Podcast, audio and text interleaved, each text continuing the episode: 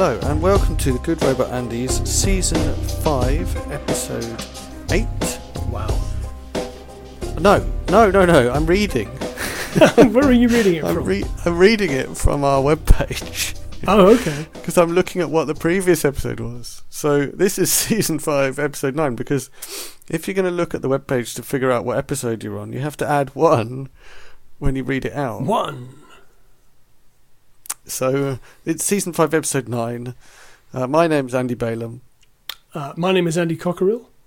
I said it differently, You but well done. You improvised. I it. just jumped in there. no dead air for us. No, no sorry. It's going really well. Yeah, we've had Um, some t- we've had some technical difficulties to get as far as we are this evening. So Yeah, to be honest, I've been struggling all day. okay, right. Uh, uh, and th- yeah, season five is the best horror of the 20th century, and we have got to horror that is so good uh, that you only get two films per episode. Indeed.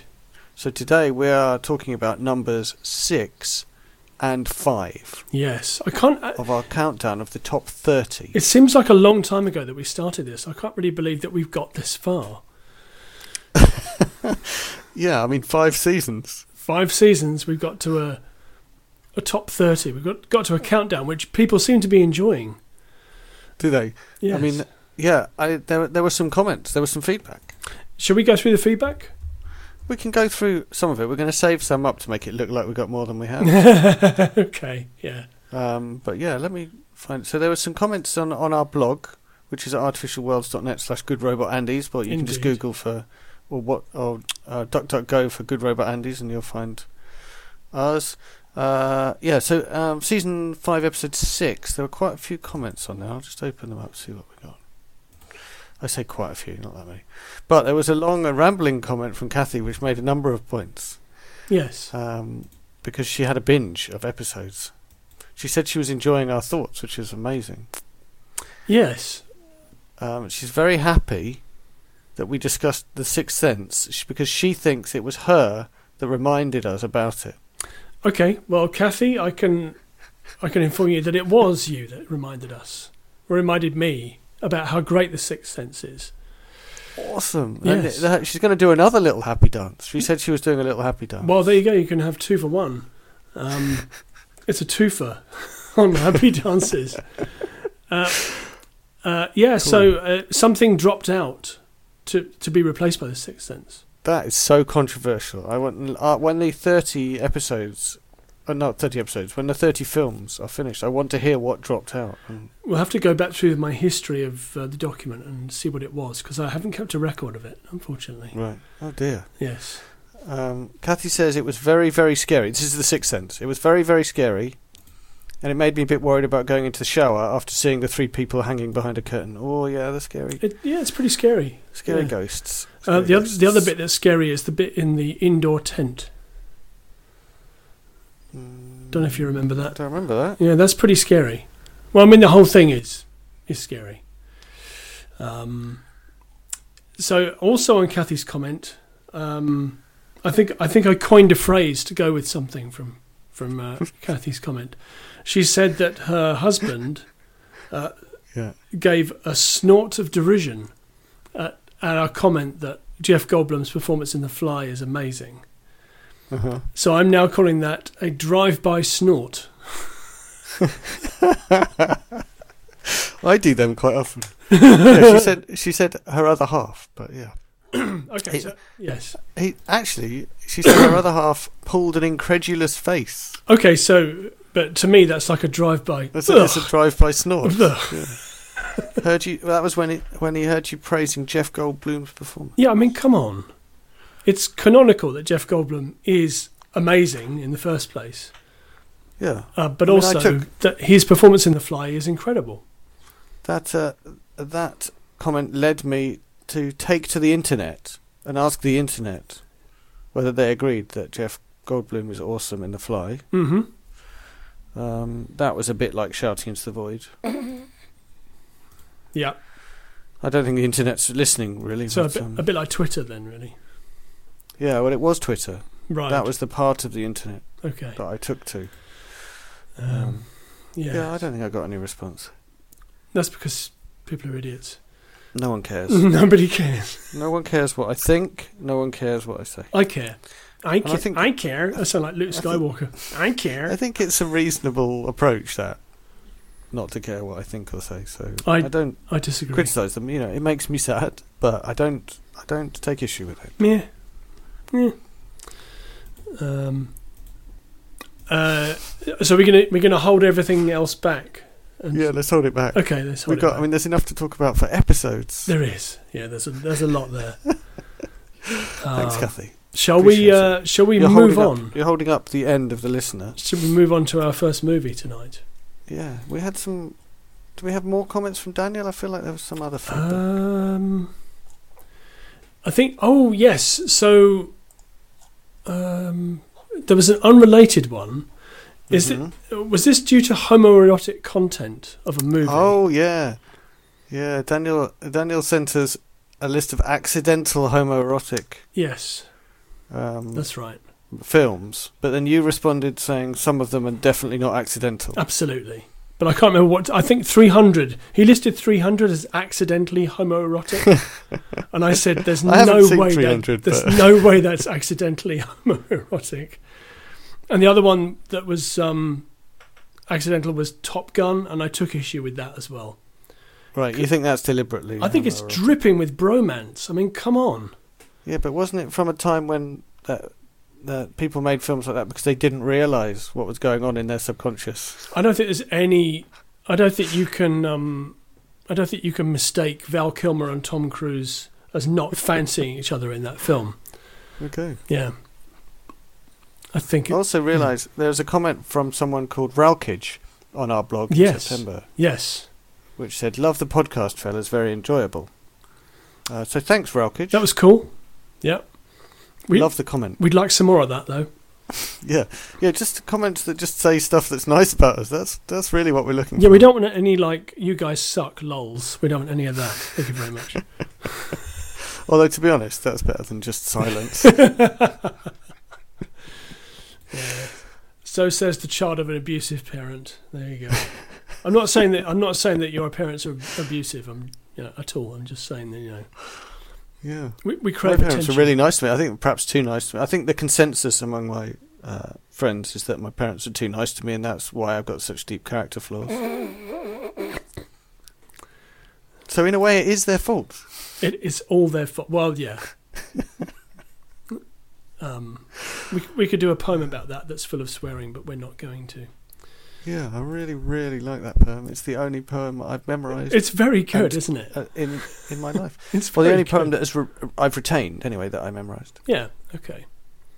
Um, so now that we've analysed your character flaws and um, uh, Yeah. uh, shall we do a movie? Or at least mentioned. I think we've mentioned my character flaws. I don't say we've analysed. Well, yeah. Um, shall we do number six? yeah. What's film number six, Andy? Number six is an American independent horror film from 1968. 1968. Yes. Uh, Um. so a clue is that you've mentioned this one about three times already in the list. So A Nightmare on Elm Street. no, 1968. Come on, Oh. I'll give you another Um, guess. uh, Night of the Living Dead. yes. Yes! I've actually mentioned Nightmare on Elm Street more than three times. So I should. I think you definitely have. Yeah. Is it a, is it a Nightmare on Elm Street? Yeah, Night of the Living Dead. I that's what I reckon it is. And you're right. It is. Excellent. Yeah. So this is what I would Tell cons- me about it. I'd consider the, this to be the granddaddy of the zombie genre. hmm Um, Are there any any films that can be identified as zombie films that came before it? I can't think of any. Uh-huh. Um, I mean, there are de- Yeah. sort of dead people coming back to life, like vampire type things. yeah, but they're the they're the li- they're the undead, aren't they? So the the, Yeah. the vampires are known as the undead, whereas the living dead are zombies. Okay. Are, the- are zombies not part of the undead? I don't know. No, I no, because they rot away, whereas vampires Okay. are undead. You know, they stay the way they Okay. are Okay. forever. Okay. Um, so that that's that's my take on hmm that sort of fine line between stupid and clever. Um, Walking the line. walking the line. So this was written, directed, photographed, and edited by George A. Romero. A- Wow, I didn't know that. That is amazing, isn't it? yeah. A legend of horror. And I think a cultural legend as well, who died fairly recently. We, we had a chat about him on this podcast, actually, we did. Yeah. about what a cultural icon he was for so many people. Um, Yeah. I mean, he's made things that are life changingly beautiful, in my opinion. yeah. Uh, Co written by John Russo and starring Duane Jones and Judith O'Dea. The story follows seven people who are trapped in a rural farmhouse in western Pennsylvania, which is besieged by a large and growing group of living dead monsters. Uh, It was completed on a budget of, have a guess about the budget. A million dollars. No. Uh, $114,000. That's not a lot. It's not a lot, no. Uh, it was shot outside Pittsburgh, where it had its theatrical premiere on October the 1st, 1968.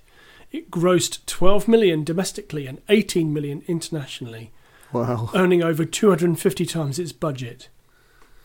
It's been It's re- black and white. it's black and white. It's been regarded as a cult classic by film scholars and critics, despite being heavily criti- criticized upon release for explicit gore. It eventually garnered critical acclaim and has been selected by the Library of Congress for preservation in the National Film Registry as a film deemed culturally, historically, or aesthetically significant. That's quite something Mhm. for a movie that cost $114,000. Yes. Am I right that it being black and white was a cost based decision? Yes, so it's shot on Super 16 millimeter.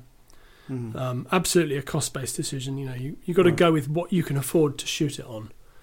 Right. Um, Because it was it was basically just about the end of the black and white era, um, yes, I think or so. after the end. Yeah, I mean, I think black and white had had come and gone, but people were still Mm. using it.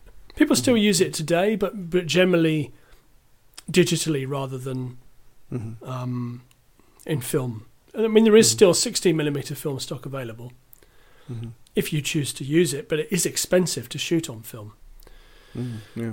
Um, it led to five subsequent films between 1978 and 2010, who were all directed by Romero, inspired Including- two remakes. hmm Uh, the most well-known remake was released in 1990, which was um, yeah a remake of Night of the Living Dead, directed by um, special effects pioneer Tom Savini. Who Hang on, that you think that's the most well known remake? I don't think it is. Oh no, I was going to say. So I thought you said it was the most well known. What did you say? Well, I think it is. Well, I think it is because uh, they're talking about remakes of Night of the Living Dead. Okay, okay, So not of any of the sequels. okay, Yeah. okay. But I think that I think that the probably the Dawn of the Dead remake, which came out in the 2000s, is probably better known than the Romero's original. is actually is actually a very good film.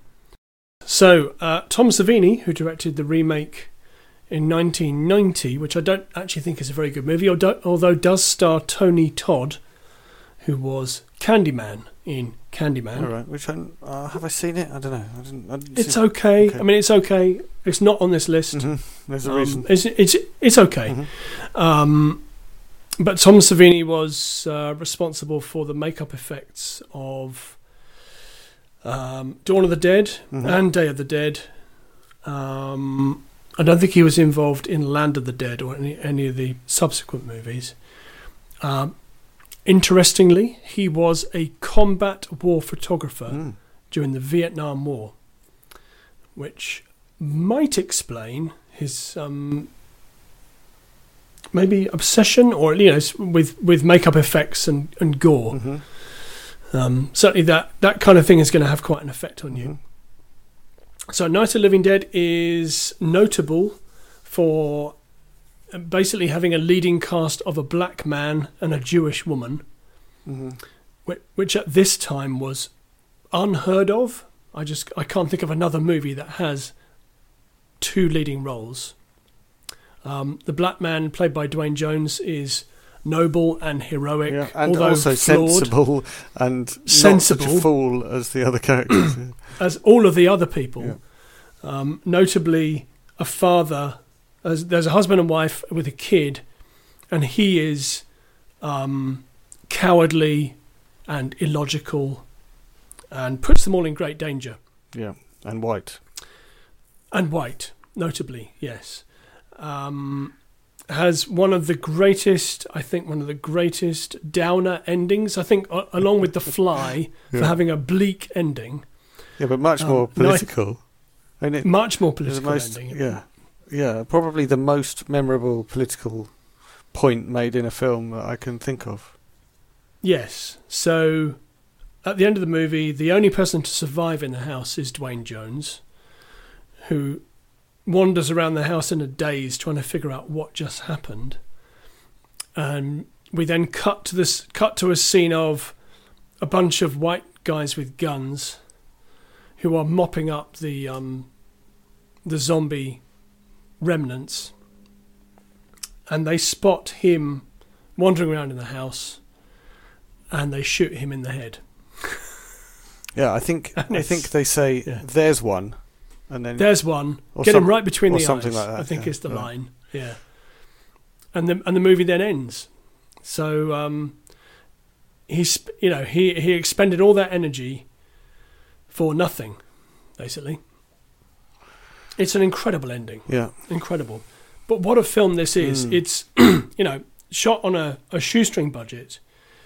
Romero appears to be fully formed as a filmmaker already, in terms of constructing this story. It's an incredible, incredible film. yeah. It's interesting actually for a genre-defining film.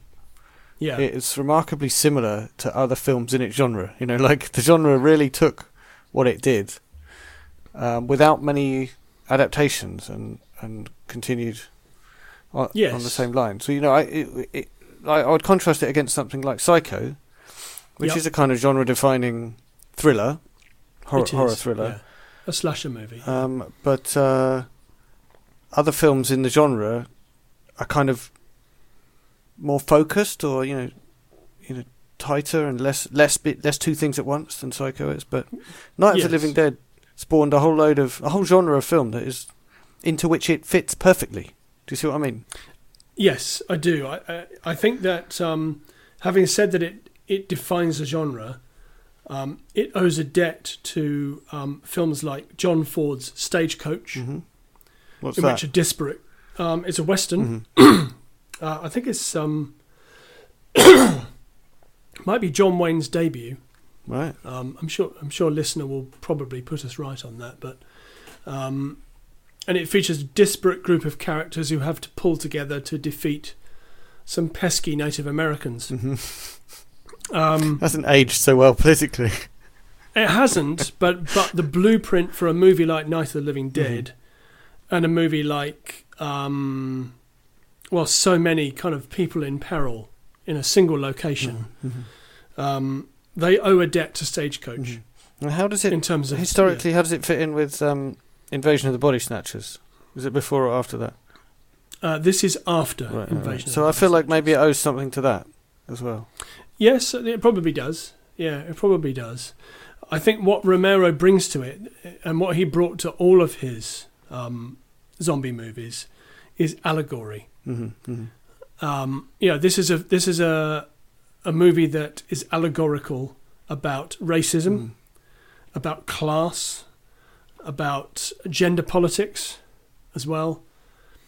Um, about um, what happens when you throw people together, who comes out on top, who starts to crack. Uh, it manages to pack a lot of message into a, a fairly short running time.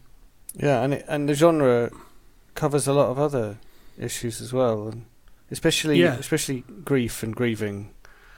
Yes. Um, Yeah, because at the beginning of the movie, um, I think the two characters are Barbara and Johnny.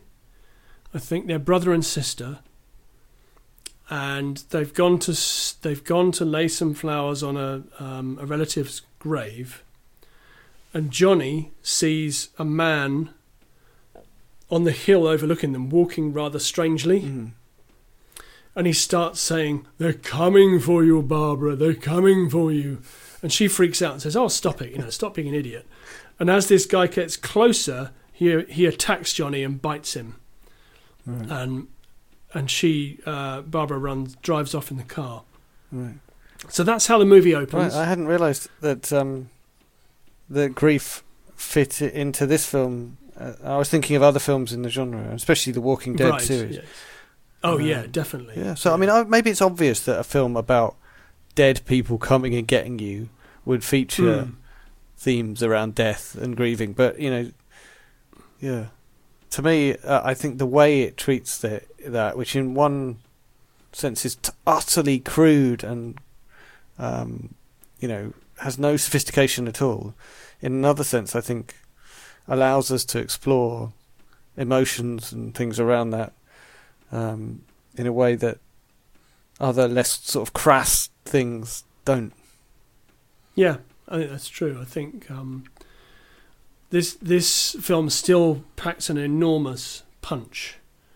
Uh, I think that the gore effects have diminished with time, um, but I think the social political message is still front and centre, Mm.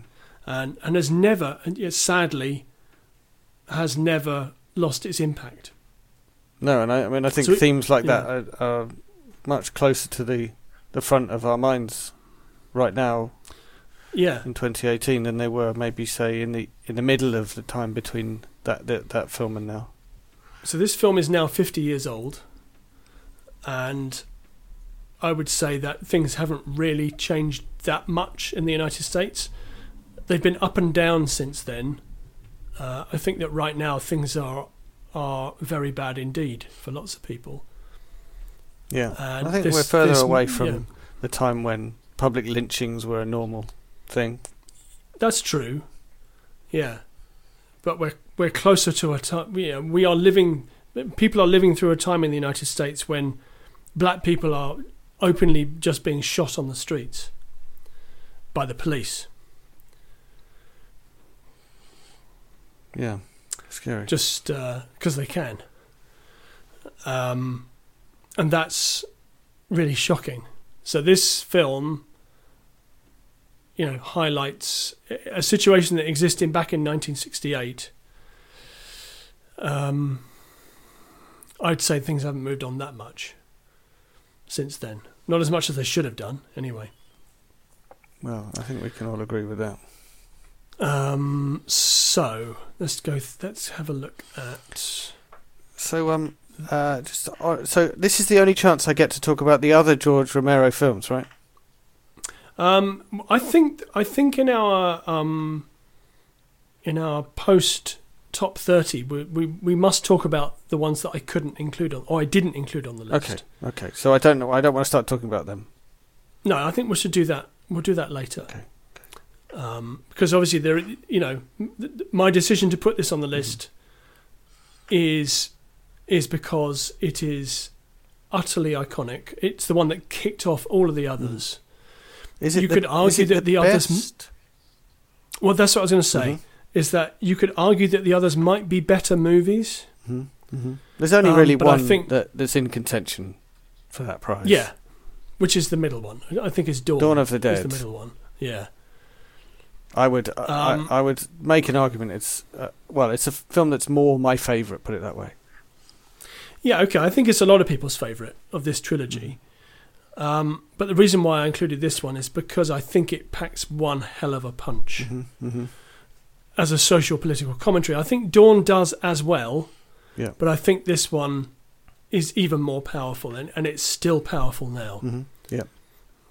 Um, so that that was my reasoning for it, really. Mhm.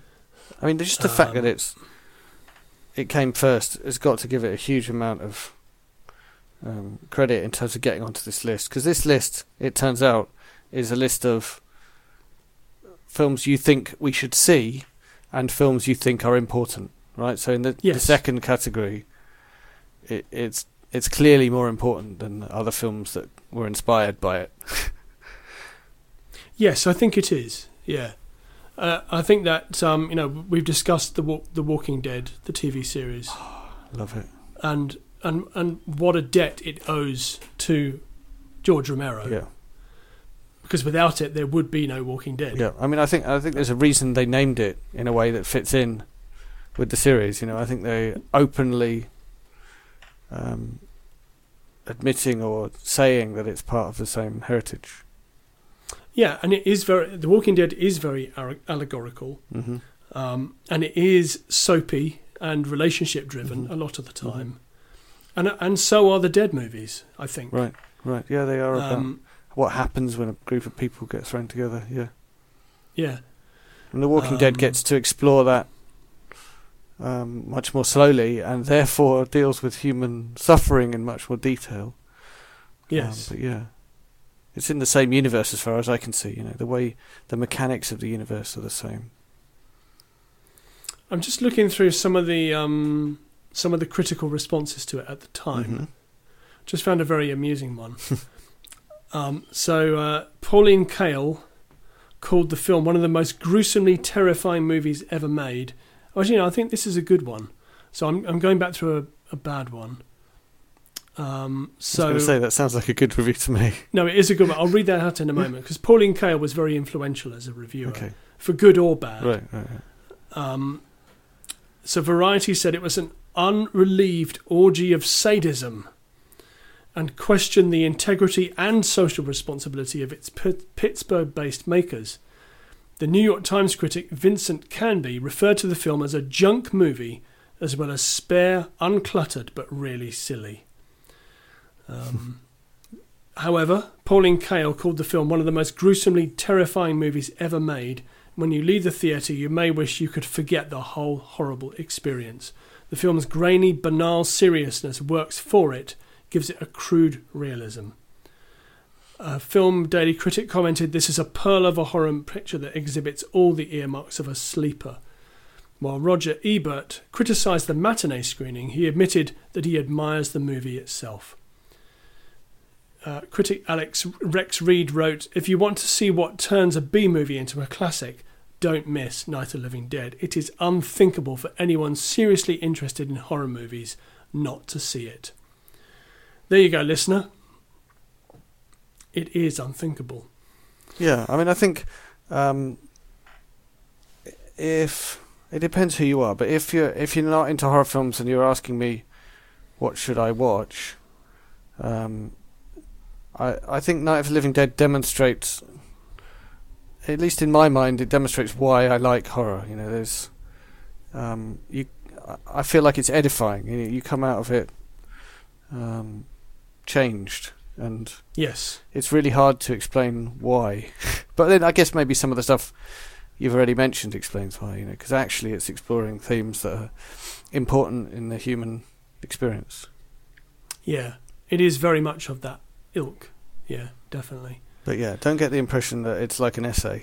it's like a, you know, like a, the, the description of it as a junk movie. You can see where that comes from. It's it's like a Yes. garish. How do you pronounce that? Garish. I'd say garish. Garish. yeah. splatter, jump scare, you know, gore, guts. It is all of those Film. things. It is all of those things, but it is also a biting political satire Yeah. And that- life that changing. is and life changing that does take itself very seriously. yeah. Um, so, and that's something that Romero would do for the rest of his career. He would never wink at the audience Yeah. Mhm. and say that he wasn't doing it for real. Um, but we should talk about that.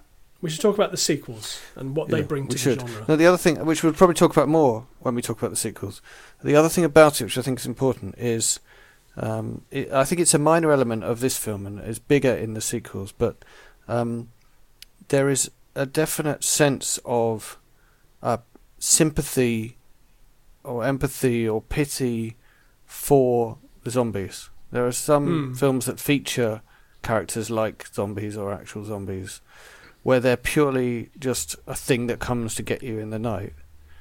Um, but even in this first film, uh, there's an agony to their existence which is kind of clear on their faces. Yes, um, which Definitely. you feel as a viewer. yeah, you definitely feel that. And that's part of its comment on the human condition, I think. That's why I like it so much.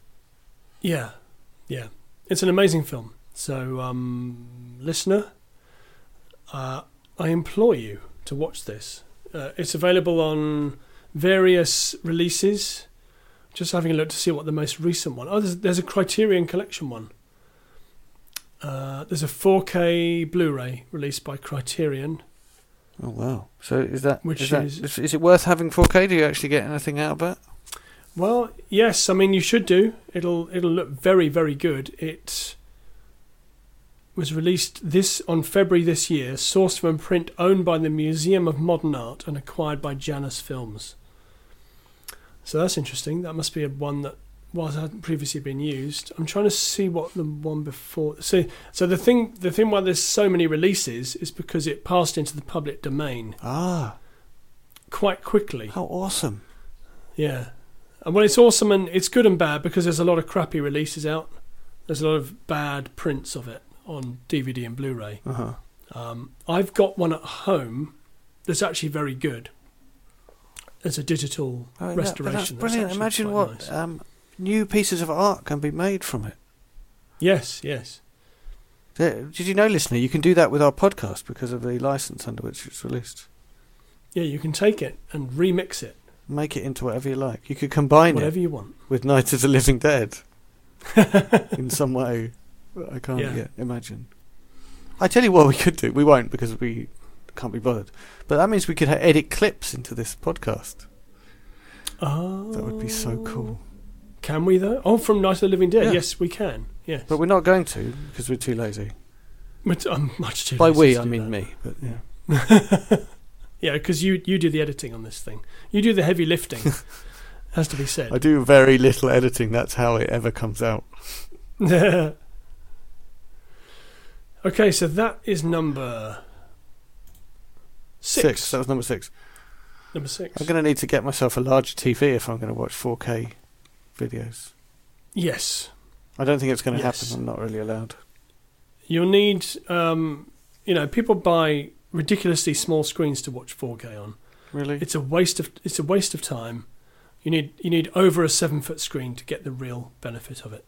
Wow, that's a long way from Yeah. the size of my screen. It's a big screen. you know, they show 4K in cinemas. Right, right, right. You know, yeah. that's how good it is. So. Um, Cool. I won't bother. So, our next movie, Number five. number five, is a 1984 American slasher film. Is it A Nightmare on Elm Street? Yes, it is. Yes. I was getting worried it wasn't going to be in there. It is It's here. in there at number five. Straight in at number Yep. five. Yes, indeed. Now, as I've said, I think many times on this podcast, I'm not a fan of the slasher genre, hmm um, but we have had a couple of those already.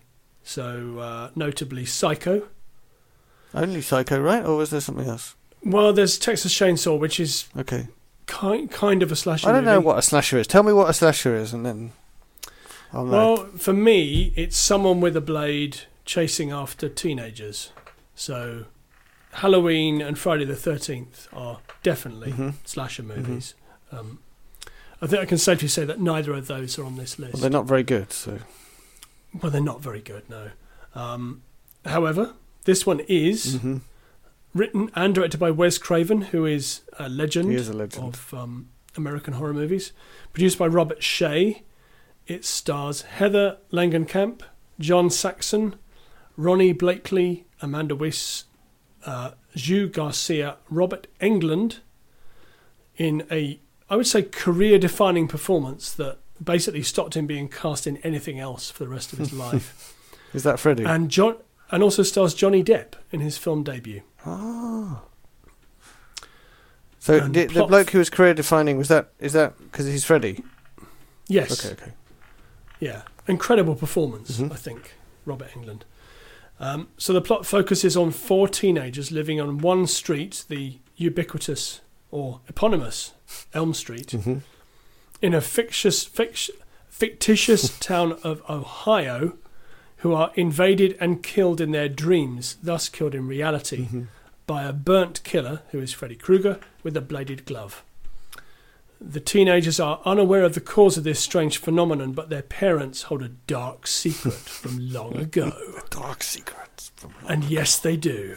hmm Um, so this was filmed on a budget of 1.8 million, and the film earned it back in in its first week of release. And Kathy has been nagging us to include Scream in the list.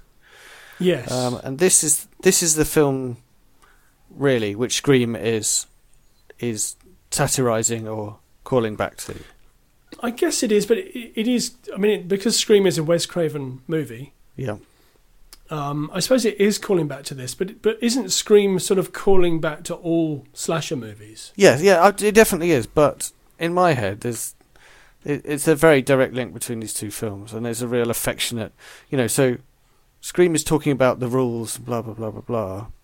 Yes, And those rules, in my mind at least, were completely established by Nightmare on Elm Street, and that and the joy uh, of following those rules. Um, and and riding on that roller coaster is is all there in a Nightmare on Elm Street, Yeah, okay, no, that's fair. I think that's fair.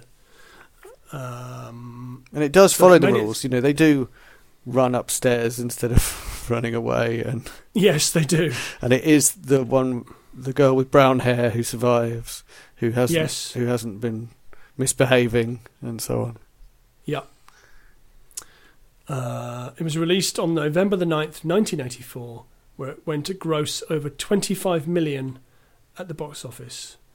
It was met with rave critical reviews and is considered to be one of the greatest horror films ever made, spawning a franchise consisting of a line of sequels, a television series, which I don't remember, Mm.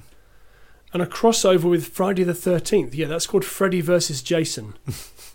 is that as good as good. Alien versus Predator It's, I think it's possibly worse than Aliens versus Predator, which is Alien versus Predator was sort of almost worth watching I watched Aliens vs Predator, and I I thought, hey, this is really good. I want to watch it again. So I started watching it again, and then I turned it off and thought, no, it's rubbish. yeah I think it's fairly throwaway and I think the sequel's worse oh, the sequel's dreadful. Um, so it is credited with many tropes found in low-budget horror of the 70s and 80s, originating in um, John Carpenter's Halloween, Mhm. including the morality play that revolves around sexual promiscuity in Mhm. teenagers, resulting in their eventual death, leading to the term slasher film. okay I'm not sure why that leads to the term slasher film. Um, critics and film historians state that the film's premise is the struggle to define the distinction between dreams and reality, Mhm. manifested by the lives and dreams of the teens in the film. I remember the first time I watched it. Well, I was as I was watching it, I was absolutely loving um, the fact that it's deliberately it's deliberately picked a storyline which is designed to trouble you when you leave the cinema. Yes. Um, because of this idea that uh, when you fall asleep, that's when uh, you get got, and that's uh, obviously when you're vulnerable and not able to. Yeah, it's Run very away. clever that. I th- it, it is an, I think it's an incredibly um, sophisticated movie for what is essentially a piece of popcorn entertainment. Mm-hmm. it's a very sophisticated film. You know, it, it, the the whole blurring of of um, dream and waking time Mm-hmm. is a really interesting ploy, Um, would you and say a plot device. Would you say the most sophisticated bit is when she's talking on the phone and then Freddy's tongue comes out of the f- phone and licks her face? I'm your boyfriend now, Nancy. um, I say that's probably the least sophisticated part of it. But it does, in all seriousness, even though it is, uh, it's not a great special effect and it's uh, a silly idea. It, It's very it's funny. also the mixing of dream and reality that you were talking about. Yes. So there's um, these teenagers get dispatched in really imaginative ways. uh, so I seem to remember some someone being in the bath, and Freddy's hand sort of pulling them under the water. Mm. Um, somebody else being in bed and sort of getting sucked into the bed. And then blood It's a bed- spurting out of the bed all over Yes. the ceiling. Yeah. I think that's Johnny Depp. I think that's Johnny Depp Right. that gets dispatched like that. Um, but then our heroine realizes that, that she can probably fight him back in her dreams. Right, yeah, she spends a long time trying to stay awake, which is obviously Yes. bound to fail. But that's pretty cool as well. Yeah. Films where Um, people ha- try and stay awake, like that bit in Battlestar Galactica where they um they have to jump every forty-five minutes. That's a great It's episode. an amazing episode. Yeah. Um, that's a that's a, a trope of a movie called The Babadook as well. Oh right. And then which there's, is amazing. there's that the follow-up to Memento that I didn't like. Insomnia, Uh, Insomnia? Ins- yeah, I didn't like Insomnia. I found Insomnia to be uninvolving, disappointing. cold, and Yeah. clinical. Yeah, which was a shame because it's got a fantastic cast. Yeah, Um, we might have Yeah, it might wandered be- slightly off the point. yeah, maybe. Well, we're talking about sleep. Yeah. like it, Yeah. things where people have to stay awake. That's pretty cool. yeah, it is. Um, so yes, apologise. Nightmare on Elm Street. yeah, oh yeah, Nightmare on Elm Street. completely gone off topic there. Uh-huh. Excuse me. So yeah, oh, sorry.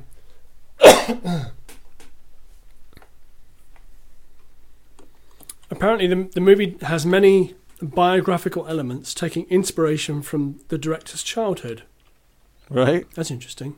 Um, so the basis of the film was inspired by several newspaper articles printed in the LA Times, um, centering on a group of Southeast Asian refugees who, after fleeing to the United States from the re- results of war and genocide in Laos, Cambodia, and Vietnam, were suffering disturbing nightmares, after which they refused to sleep.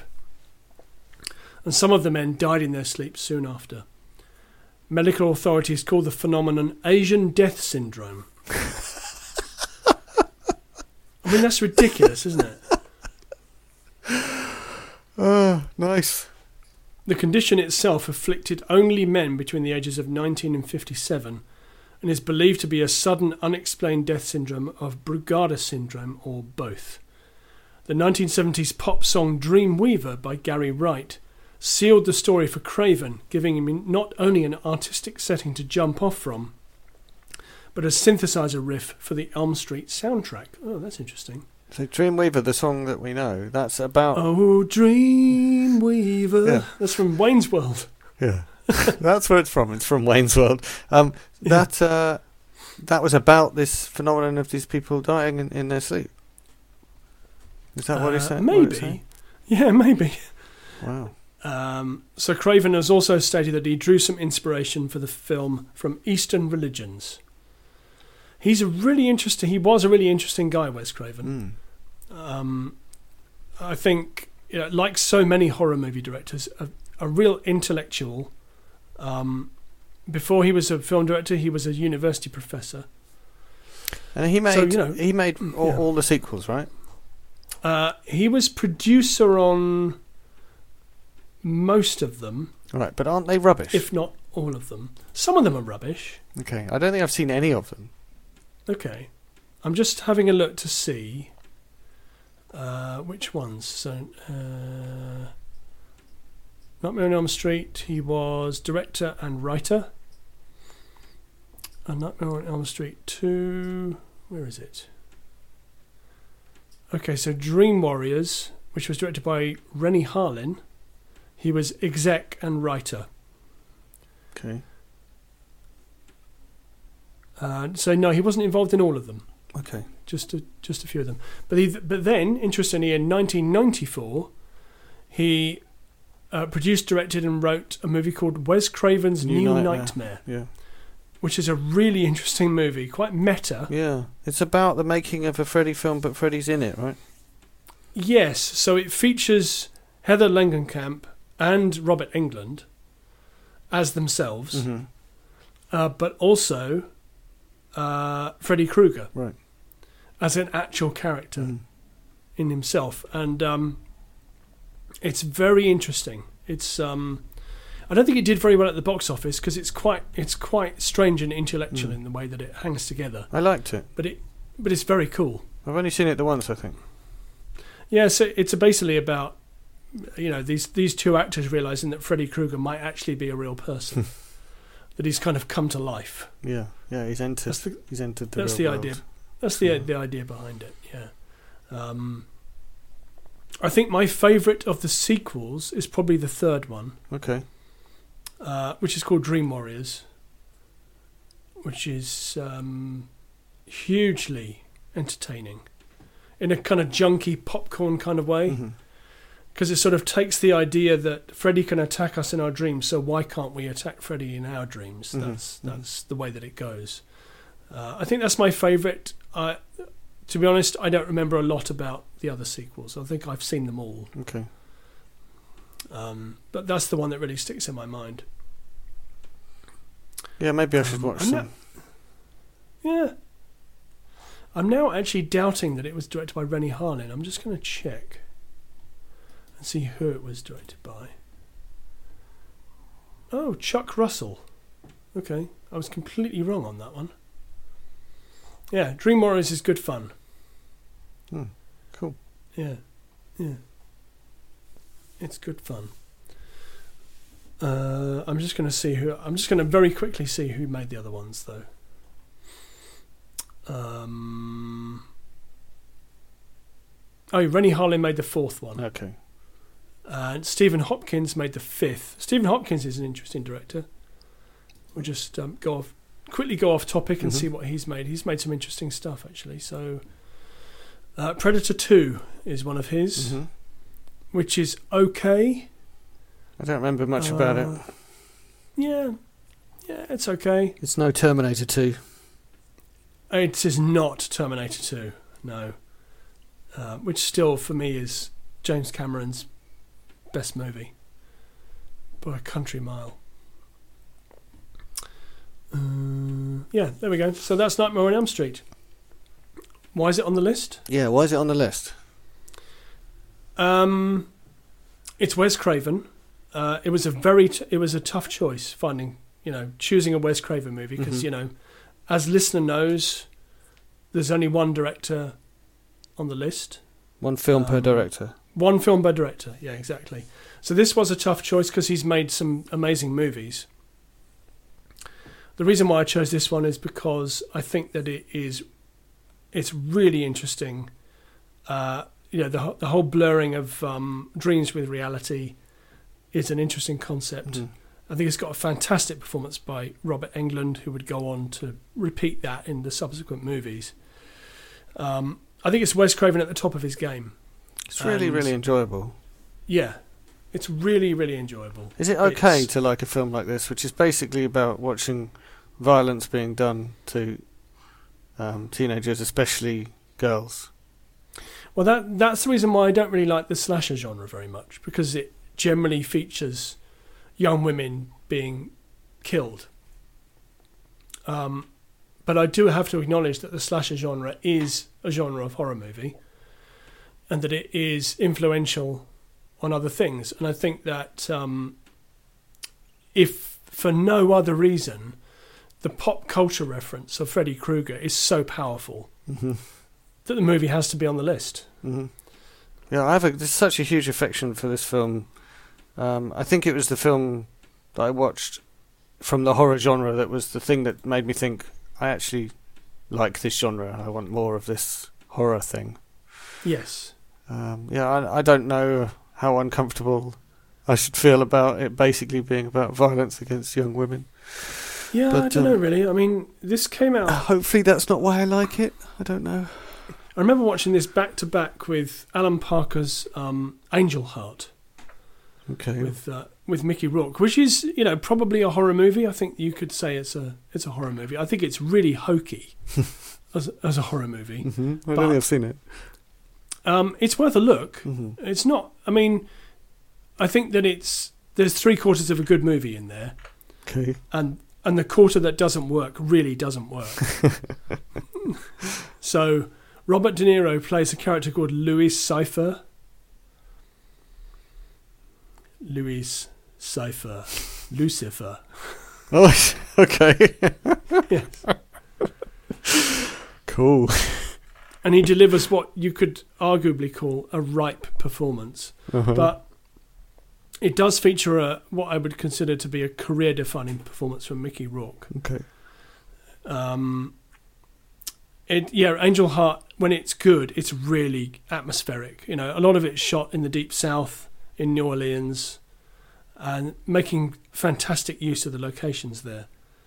Uh, it's all about voodoo and someone stealing another man's life, Mhm. basically. Mhm. Um, that person may or may not be Mickey Rourke. You'll have to see it to decide. Okay. So but you, it is good. you watched the watched it back to back.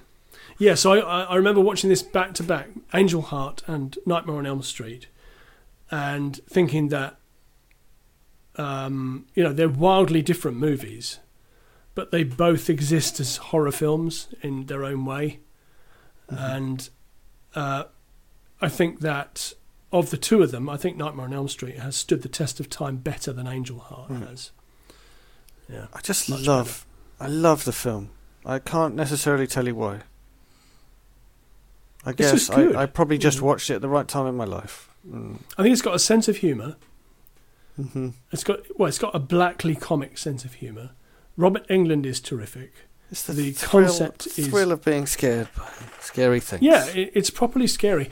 I think that if this were a well, if this were a straightforward slasher movie, it would be a Halloween or a Friday the Thirteenth, and it wouldn't be on this list. Mm.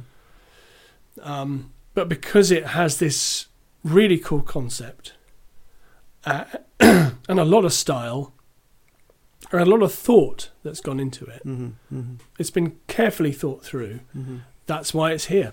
It's um, it's another iconic horror movie. hmm And then on the point about violence against women, I do feel like there are some films. I don't know whether this one fits this category.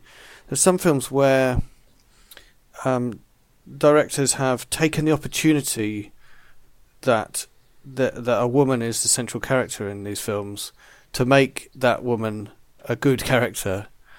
Um, and I'm thinking of Joss Whedon in particular. Um, Yes. But I feel like a film like this has an element of that as well. Uh, in a way, in an ironic way, even though, um, you know, the the worst of these films is like titillating um, violence and against you know um, immoral young women. Um, Mm. the it, it's also uh, a part one of the places where um, Western cinema has given women proper roles. Yes, I think we could argue that Joss Whedon, you know, is known for writing. I'm doing air quotes now for a podcast. Strong female characters, Mhm. but I'm not sure he's very good at writing feminine characters. Right. He is only a man. Um, he is only a man after all. Yeah. Mhm. Um, now, interestingly, that just reminded me that um, the good robot Andy shared a Twitter post this week. Somebody did a marvelous drawing of um, Buffy and Ash Yeah. from Evil Dead, Yeah. which which was very fine indeed. And that reminded me that I forgot about the one one of the amazing quotes from Evil Dead Two hmm is when Ash puts together his um, chainsaw arm. hmm They do the montage of him Mhm. building the thing. Then he looks at the camera and he says, "Groovy," and it's fantastic. yeah. What a great film that is. Yeah. Yeah, that should definitely be in the top 30. It is Evil Dead Two. Yeah. Yeah, Things are as they should Um, be. things are everything is as it should be. I don't know if everything is as it should be. Well, on this list they are. Uh, really? Oh, in, uh, uh, what might be interesting is that um, on Christmas Eve, we are going to watch Gremlins Uh huh. in the evening. Um, but in the daytime, we're going to watch The Snowman with the baby. Uh-huh. So, uh-huh. yeah. So yeah, let, you report back on whether whether you really think Gremlins deserves to be in the top 30. I will report back on that because it is a Christmas movie. It's set at Christmas. Right, right, so- right. And in, also in uh, uh, in Good Robot Andy future viewing news, Yes. I uh, I recorded Sorcerer off the TV because you po- pointed out to me that it was going to be on. Um, Oh, So at some point I will watch Sorcerer you are in for a treat. and we'll find out whether I'm in for a treat. You're in for a treat. Although you know, I did say that there are caveats to it. It Mhm. is, you know, it is flawed, hmm but I think visually and when it's on form, it is unstoppable. It's very weird watching a film we've talked about on this podcast because we go into a lot of detail. So I developed this really strongly formed opinion of what the film's going to be like, Mm. and then the film is nothing like that when I watch it. okay. So it it will probably be very weird for me to watch Sorcerer because it, this it's one of the films that's come up again and again um, on this podcast. So I've got this really strong uh, idea of what it's like that's probably completely wrong. Yeah. Yeah. Maybe. Maybe. I think. Um, I, I think we have discussed this on the podcast before, but Ben Wheatley. Uh, I think one of his upcoming movies is going to be another version of The Wages of Fear, Right.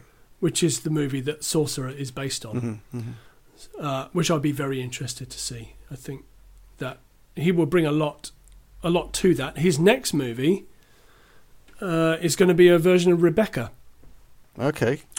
Uh, which I'm, which is a really interesting prospect because Mhm. I think, you know, uh, Wheatley is probably best known for making pretty hardcore, uh, not horror movies so much, but um, um, you know, hardcore thrillers, Mhm. splatter films, I'd Mhm. say. Mhm.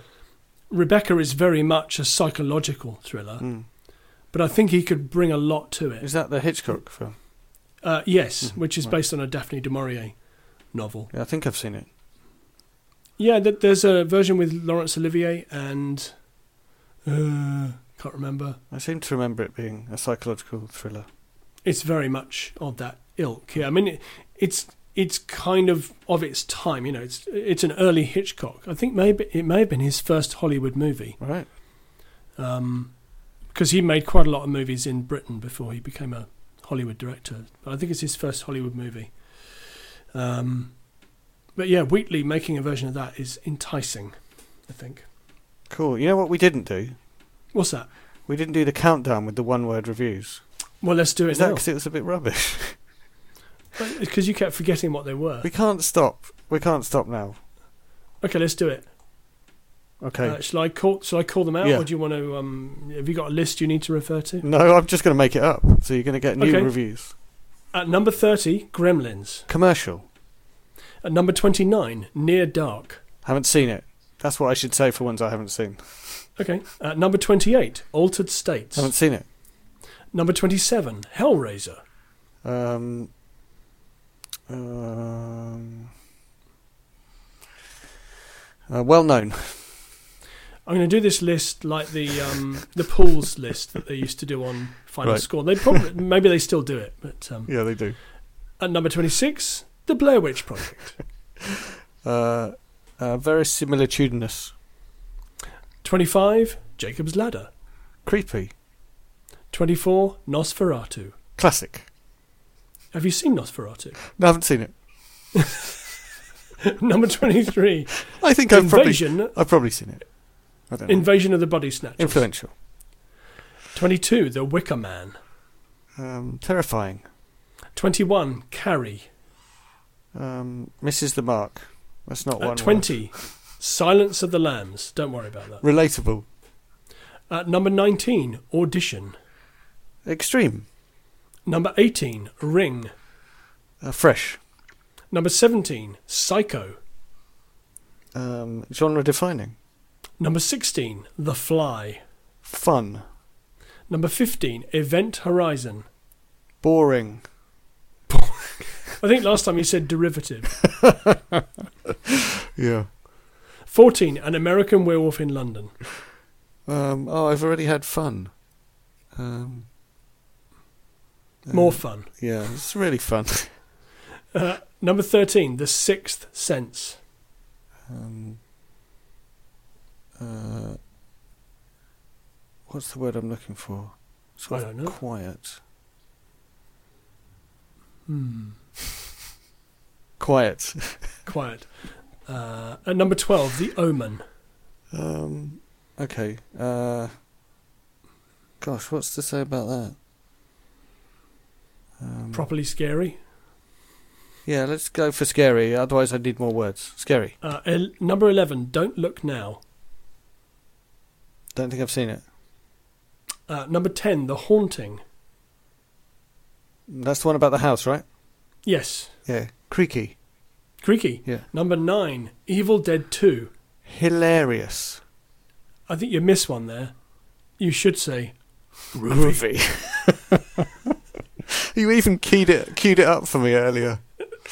Gro- yeah. Groovy. Number 8, Rosemary's Baby.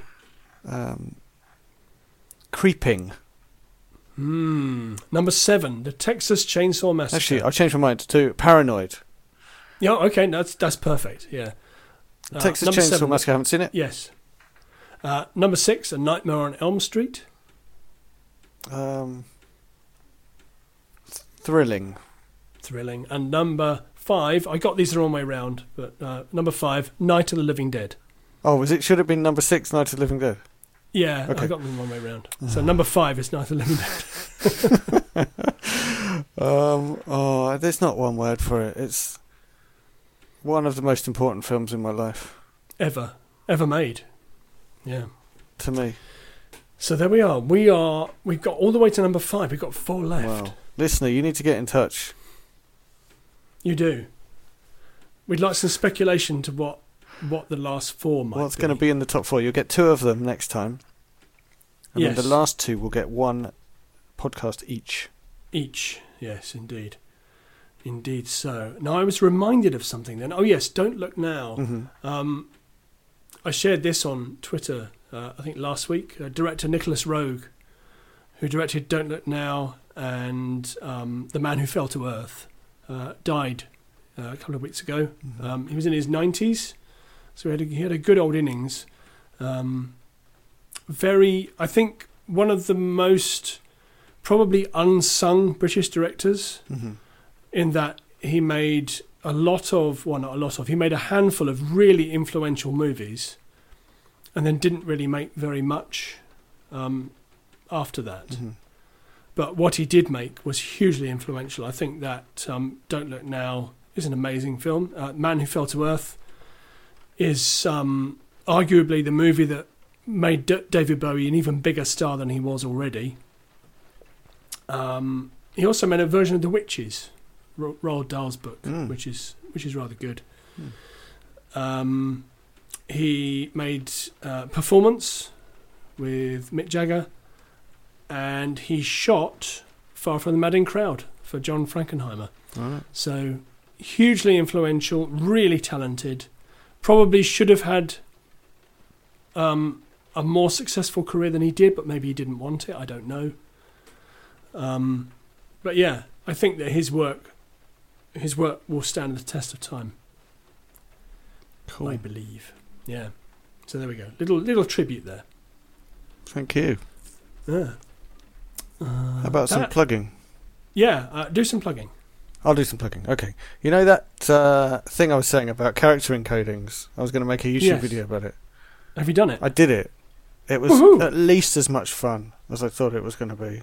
Are you sure? Are you sure about that? Well, you'll have to watch the video and let me know how much fun you find it. But honestly, I just love it. I don't know why. I think it's because it's got lots of little details, and when you finally get your head around them, it's just satisfying. Hmm. Okay. Also, it may be because it's not quite as broken, even though it's got stupid, weird quirks that are annoying. It's not quite as broken as a lot of things in the computers are. Basically, Unicode is probably good enough that we can do all our characters using it. Do you remember multi-byte encoding? Yeah, I mean Unicode. The Unicode encodings, most of them are multi-byte, but they're not like the bad ones. Honestly, watch my video. Okay. okay. it's got Latin, Latin, all the different Latin code pages, and um, uh, the weird one called EBCDIC and all kinds of stuff. EBCDIC. Yeah, it's the IBM. Uh, yeah, I won't go into it. Listener, if you're No, interested, okay. watch the video because honestly, it's probably not suitable for this podcast. Listener needs to watch this, I think, if they're interested. And even if you're not listener, I mean, it's only an hour of your time. Only yeah, an hour? it's an hour long. you could watch an episode I had to of cut loads. Dead. I had to cut loads of it out to make it an hour long. Okay. Okay. Well, you did some judicious editing. yeah, not editing. I had to remove it from the actual content before I started. Oh, I never see. edit things. Come on. Right. Okay.